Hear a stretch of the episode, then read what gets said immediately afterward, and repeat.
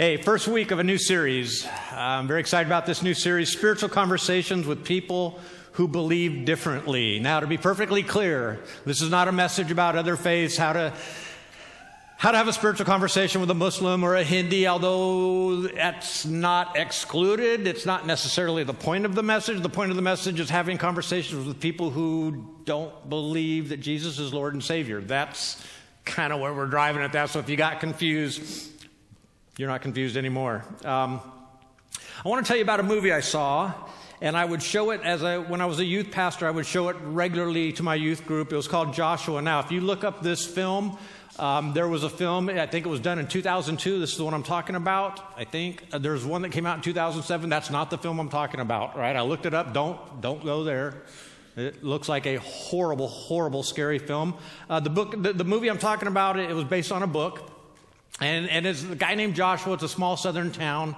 And he's 30 something and just, just a normal guy. And he, he, he walks into this town and he just, he's got no agenda really except to notice and help people, right? You just kind of get that idea. He, he, he notices an old man trying to rebuild an old black southern church and he says, Hey, can, can, I, can I help?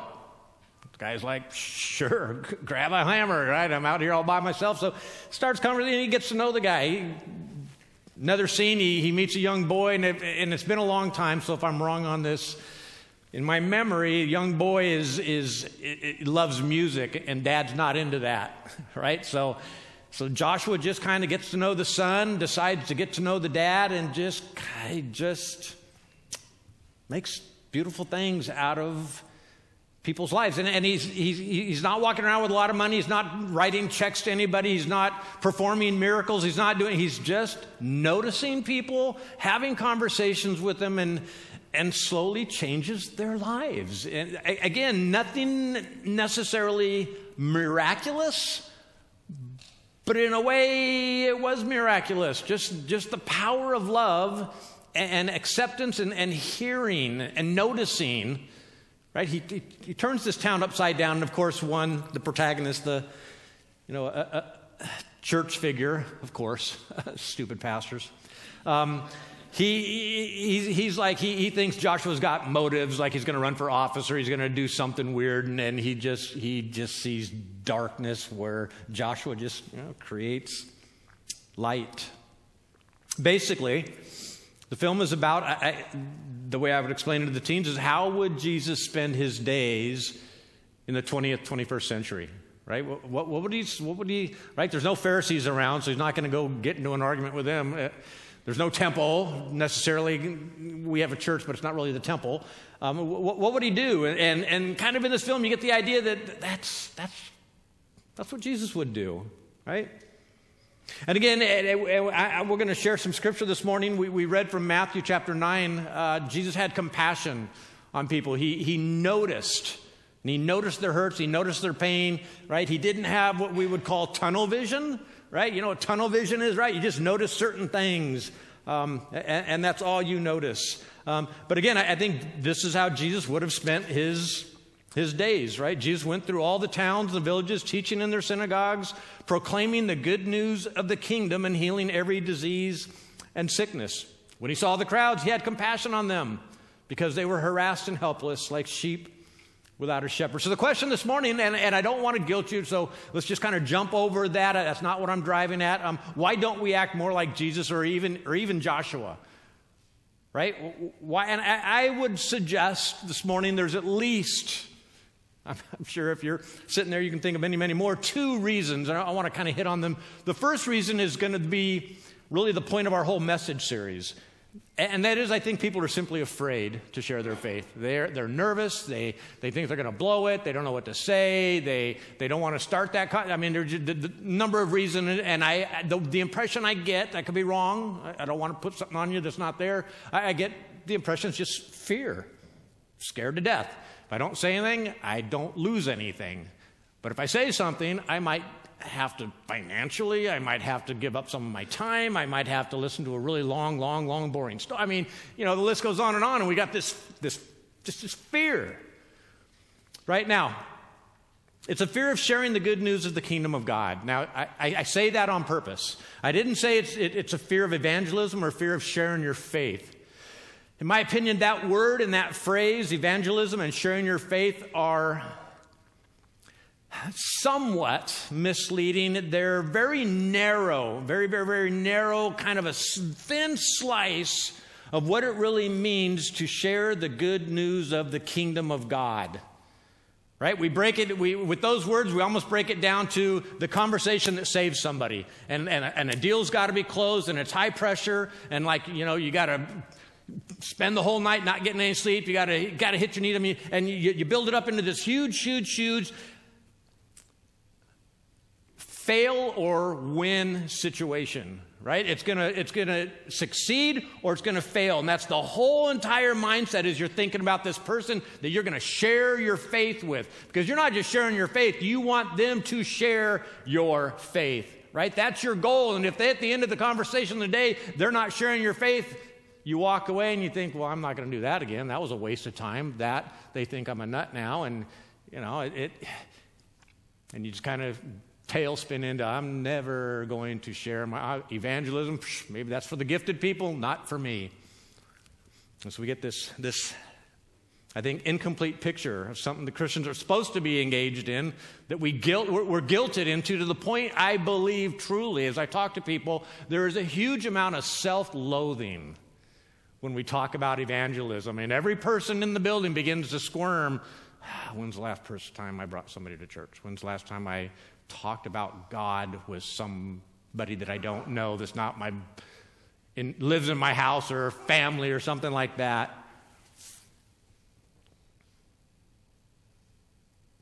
And I suspect that that's not a God, part of God's plan, right? This fear, this right self-loathing that we have when we think about sharing our faith. So, in this series, what we're going to do, we're going to break the whole thing down into a series of very, very simple, very, very natural, very biblical steps, right? We're calling it spiritual conversations, and, and there are conversations. They, it all starts with conversations, but it's really a kind of a series of biblical spiritual acts of kindness, right? And, and not just going out and doing something nice for somebody, but they're very, very, very specific acts that really could be included with the idea of sharing the good news about the kingdom of God. It all starts with a simple act of noticing. And again, the problem many of us have, we have tunnel vision. And I think there's a, a couple reasons I, I, see this tunnel vision in my own life. You maybe can see some others. Is, is it's my day, right? It's my day. It's my goals, my task, and and I don't want to be interrupted by somebody with a need, because I've got a need. I've got to finish a task. I've got an agenda. Right? So this person's need versus my need. He loses, she loses. I, I, I don't know if you're that way too. You, you said about your day, and, and, and please, nobody, nobody call me. Please, nobody bother me because I got some things I got to get done. Please don't interrupt me with a need because I got my needs and I got to address them. And, and we, we just get this crazy, crazy tunnel vision going on in our lives where we notice nobody. And if we notice them, you're, if you're like, you're like me, you notice them only if and when they can help you with your need.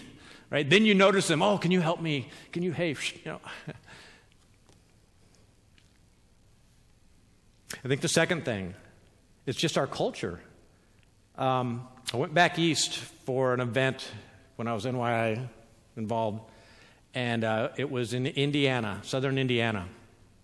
And I noticed like many of you, maybe you're from the, they don't have fences. Kind of freaky, right? You're looking straight into your back neighbor, your side neighbor, your catty corner neighbor. Everybody's looking at each other. There's no fences, there's no privacy. I, you know, and I was talking with a buddy of mine, and I, and I thought that'd be kind of cool. He said, No, no, no, Jerry, you won't like it. Right? He listed a whole bunch of other things, right? Life is a snail's pace. He's like, Jerry, you, you won't like it. You're from California. Don't even think about going back and living in Indiana. But the whole privacy thing kind of freaked me out a little bit.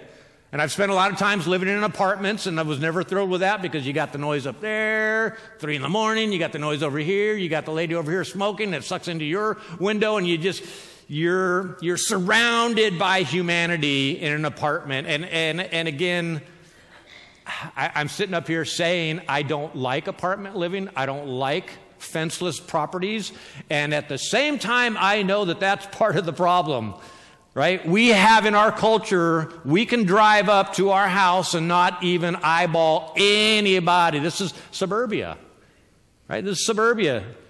Hit the garage door opener, roll in, hit it again, and you do not have to notice anybody ever unless you go shopping. And even now, they come out to your car and you chat with the guy as he throws your stuff in the back, right? Our, our opportunities to notice people it's getting narrower and narrower and narrower. I mean, it just is. We, you, if you're thinking, well, I'll just naturally, uh, God, just show me, you know what? I, I think it's going to require a lot more because our culture requires that we do a lot more. We need to actually go out of our way to notice people because we have set up ourselves in this culture where we don't notice each other.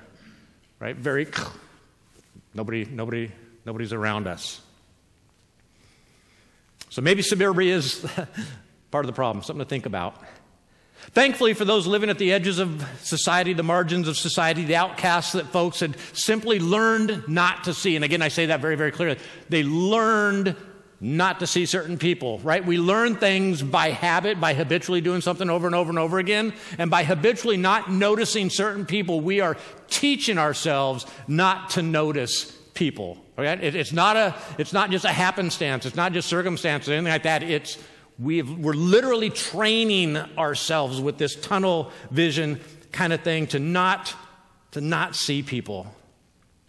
Again, thankfully for the outcasts that most people simply learn not to see with their tunnel vision, Jesus shows us in the story of Zacchaeus what can happen when we remove our blinders. So I'm going to read from chapter 19 the story of Zacchaeus. Start chapter 19, verse 1 of the book of Luke. Jesus entered Jericho and was passing through. Now you notice Luke sets us up right away. He's on his way to Jerusalem, right, to celebrate Passover. He had somewhere to go, right? He had an agenda. He's literally just passing through Jericho. Now, understand something a little bit about Jericho. It's the winter capital for King Herod, big city. Lots of uh, balsam groves, I guess. that created a whole lot of business and a ton of tax revenue, right? It was a, it was a moneymaker for King Herod, the, the city of, of Jericho. Um, so, verse 2 a man was there by the name of Zacchaeus, and he was a chief tax collector. Not just a tax collector, he was a chief tax collector, and he was very wealthy. Very wealthy. So, in this busy city, we meet Zach, the tax collector. He was a man of means. He had purchased what's called a franchise from Rome, gave him the permission and the task and the duty to collect taxes that were owed to Rome. And anything that he collected above and beyond, that was his salary. Right? So it was a system just rife with corruption, right? It was basically legalized extortion. If you wanted to make money, this was, this was, this was the gig, right? Side hustle, right here, be a tax collector. Um, and again, as the chief tax collector, he was probably responsible for all the taxes in Jericho, big town. More than likely, he was training other people how to cheat and steal. Right, so that, that was his game. That, that's, who, that's who this man was. Very wealthy, but he was also a traitor. Right? He was a hated outcast which kind of explains what happens next. Verse 3 and 4. He wanted to see who Jesus was, but because he was short, he could not see over the crowd. So he ran ahead and climbed a sycamore tree to see him since Jesus was coming that way. He could see that was the route. So not only is he a tax collector, not only is he super wealthy, um, he's also short. I thought they were going to sing A Wee Little Man, A Wee Little Man Was He. Bet you guys didn't know that Zacchaeus was Scottish, eh? Or a hobbit. I, I, don't know, whatever, whatever the case, right? Little Zach, he may get our sympathy when we tell the children's story, but he was a, he was a mean little bully with authority. I mean, that, that's who he was a mean little bully with authority. And yet Jesus noticed Zach, because that's what Jesus does. And that's the first thing that we need to understand. We need to notice people. Just notice people who might be open to change, who are open to a conversation, right? Jesus saw Zach as a confused, lost guy, curious for a better life, right? He may have been the boss right? He might have been all that to his family and his little circle, but something was missing from his life. And again, we, we've talked about this before. As a Jew, he had gone to school, he had gone to the synagogue school with everybody in the neighborhood, right? He knew everybody, everybody knew him. But his life had changed, right? He's no longer invited to any of the block parties, he's no longer invited to any of the festivities. He He's not a part of the neighborhood, right? He lives here, but he's not one of us. Right? We we don't like Zacchaeus. But he still pondered what his life legacy would be. All right, he was asking questions. Right? That, that's why he was up in the tree. He'd heard about Jesus, he'd heard about things that Jesus was saying, and he was intrigued.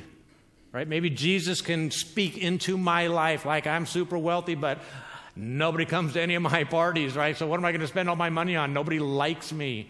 And so he's, he's, he's struggling with his own life. Right? He's asking questions, and he's even going to climb a tree like a little kid to catch a look at Jesus. And you notice that Jesus doesn't blast Zach for his sin, right? Jesus knows what Zach knows guilty. Everybody in the village knows it. It doesn't have to be discussed. Nobody has to say, you know, the Bible says. Christians, we do that, right? you know, the Bible, yes, I know, the Bible says.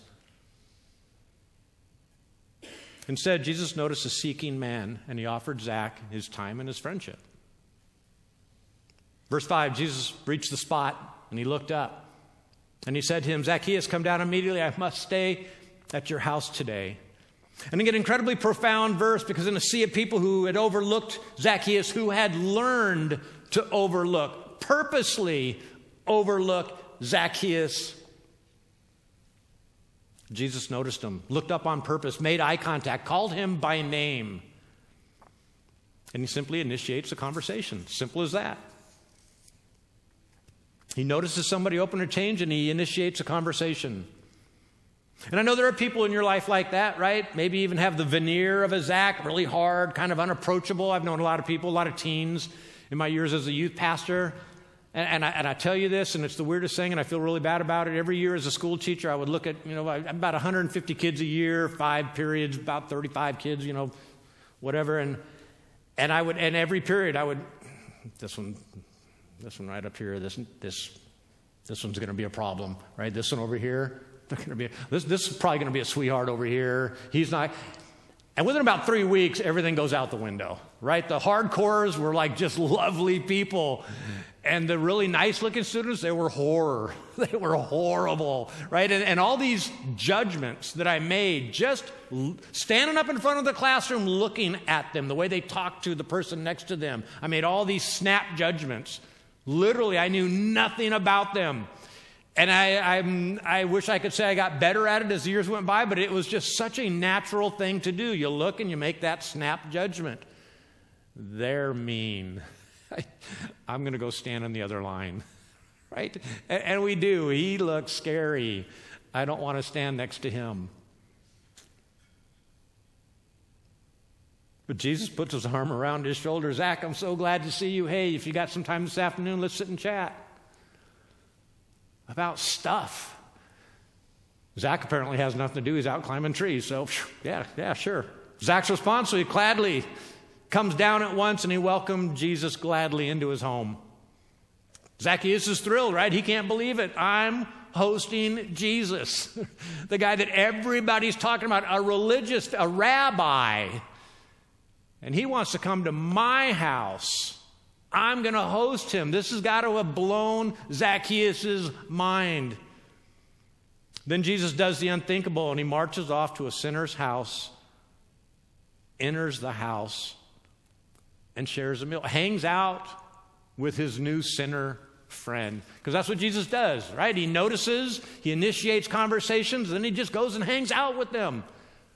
This is evangelism. This is sharing your faith.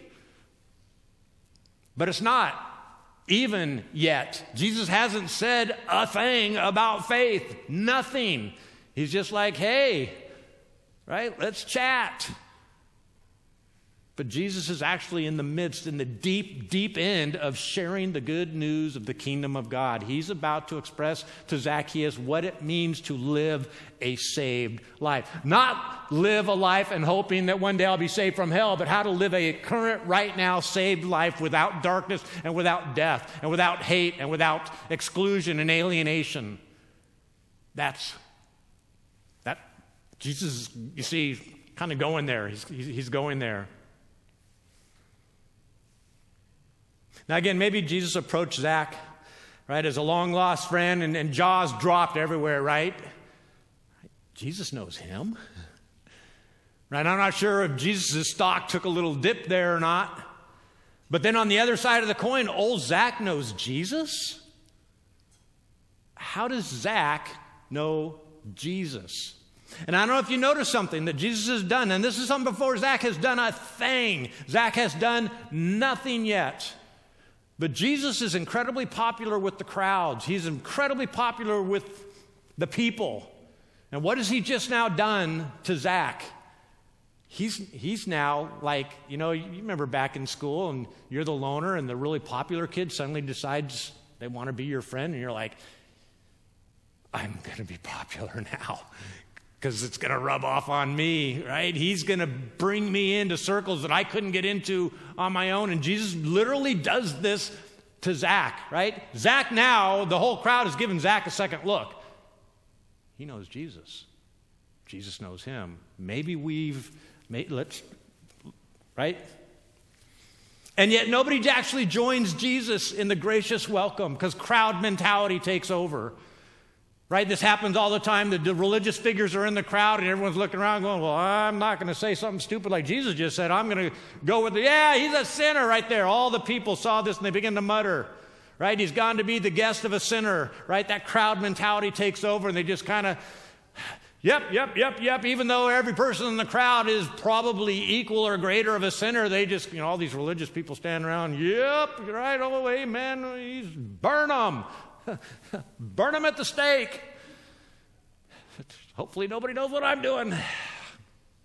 Now, keep in mind that that's culturally, this is more than just a lunch, right? Sharing a meal in that culture implied mutual acceptance, and we fight this idea even today, right? When we, somebody wants to do something nice to somebody who has a lifestyle that they don't agree with, the, the, the automatic assumption everywhere is, oh, they must be buddies, they must agree on everything. They, there must be total acceptance of lifestyle and all of that because they're having lunch together, right? And we still make that mistake. The religious figures of the day made that same mistake. They believed that they were to separate themselves from sinners, never be around them.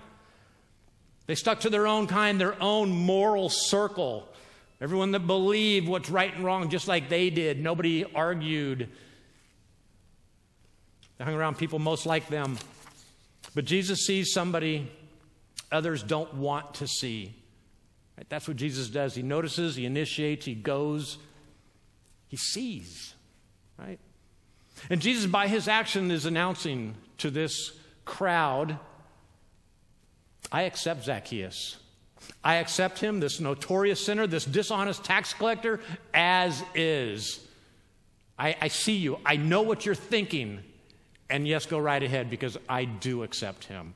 I love him just as he is. Jesus' love for outsiders caused him to notice, right, those that other people had overlooked. And he arranges his plans, he arranges everything his day, his schedule, his priorities to make space for somebody like Zacchaeus. And here's what happened as a result Zacchaeus stood up because the crowd, they weren't buying it. Like, this is too good to be true. This guy's too mean for too long.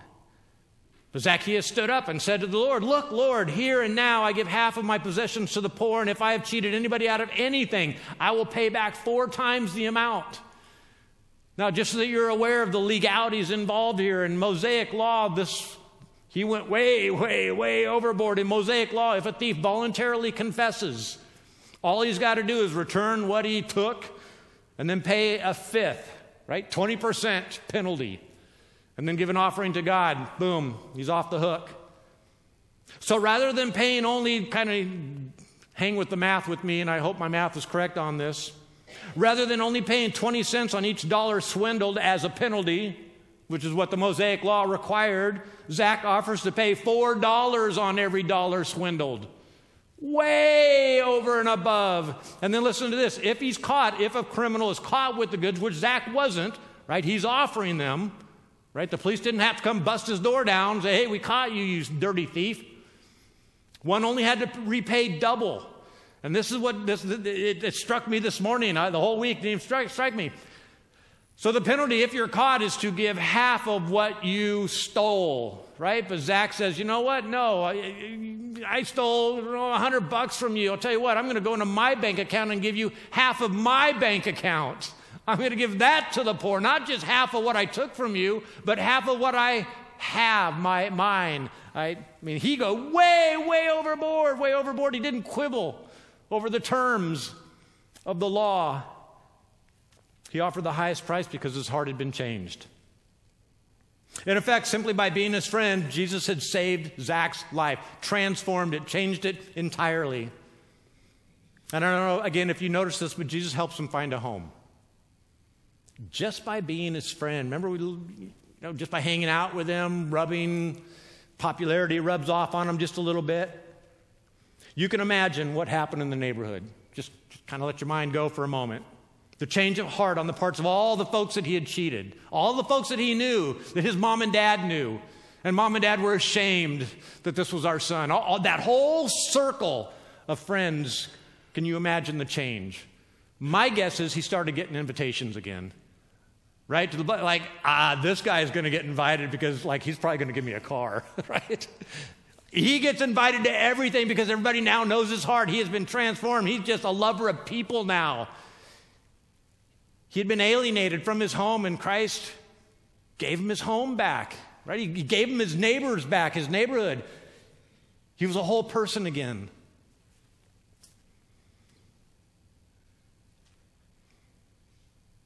And again, Jesus, he hadn't gone to Zacchaeus' house to, do, to condemn him, right? He went there to change him.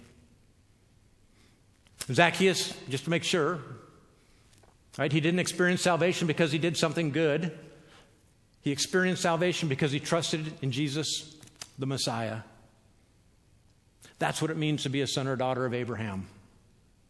Right? To accept Jesus as the Son of God, as Lord and Savior. Listen to this. Jesus says basically the same. Jesus said to him, Today salvation has come to this house because this man too is a son of Abraham.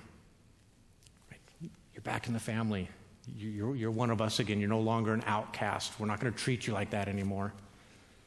Zacchaeus is forever changed because Jesus looked up and he noticed and was willing to make space in his life for others that people had learned not to see purposely. Again, I want to make that point. It's not like an accident. We, we need to be honest with ourselves.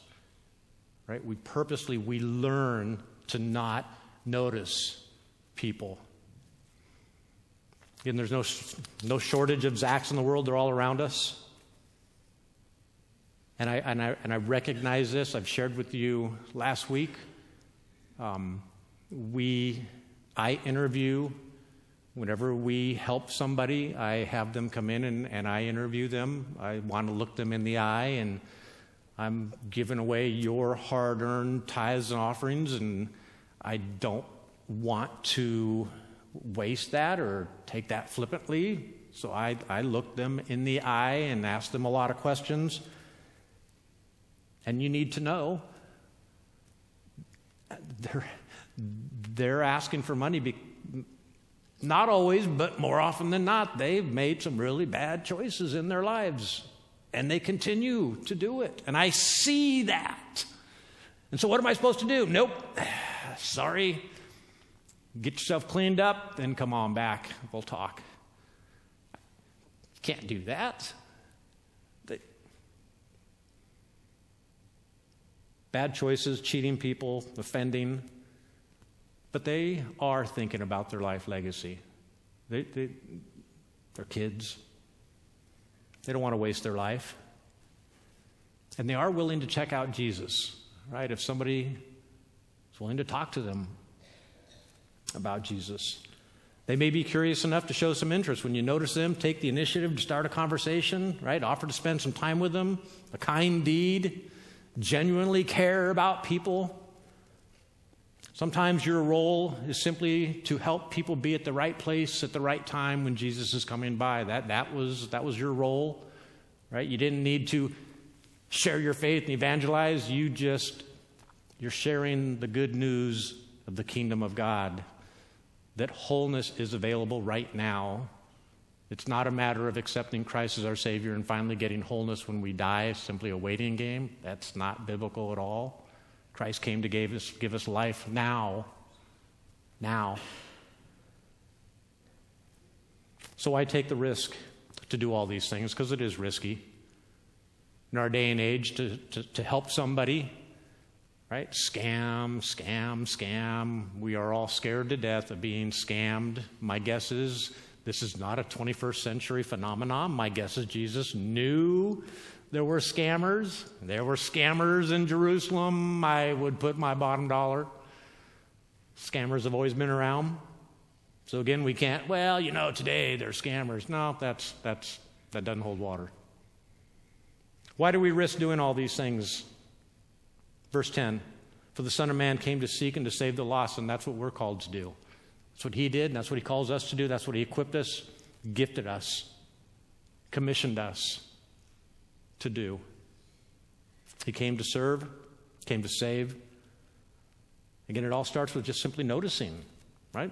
Looked up, noticed a man society had decided to overlook. Imagine what would happen if we would begin to pay attention, to look into the eyes of the people, to again, in our culture, not simply to look into the eyes of the people around us because they're not around us, right? We're living in suburbia. I think the case is when we get out into public, right? Is do we consider a shopping trip a mission trip? You ever thought about that, right? Your shopping trip, your daily walk, those are all mission trips. Those are God ordained times where you're out and you're available. You've made yourself available. What if we were to expand our moral circles enough to make room for people who don't think like us, who don't believe like we do? And if we want to walk in the way of Jesus, we've got to get comfortable noticing and making space in our lives for people who live and believe differently than we do. And it, it, can be an adventure. If you look at it that way, don't make it don't make it a you know close the deal day. Uh, let's go out and share good news today. That's it. Bow your heads, Father. Thank you for the story of Zacchaeus. A wee little man that you changed entirely. So, Father, all, all it took is for somebody to notice. Um, Father, give us a heart to notice. Give us a heart to remove the blinders that we put on every morning just to take them off and, and to, to begin to see what you see and to make a concerted effort to see and feel what you see and feel. Father, again, risky business, risky, risky business. So, Father, we, we look for the protection of your Holy Spirit. In many ways, we are sheep being sent out in the midst of wolves. But, Father, protect us with your Holy Spirit protect, guard our hearts against the win mentality and replace it with, with just a love mentality. Sharing the good news of the kingdom of God, light instead of darkness. That's it. Father, thank you. Thank you for your word. by the power of your Holy Spirit, in your Son's name we pray.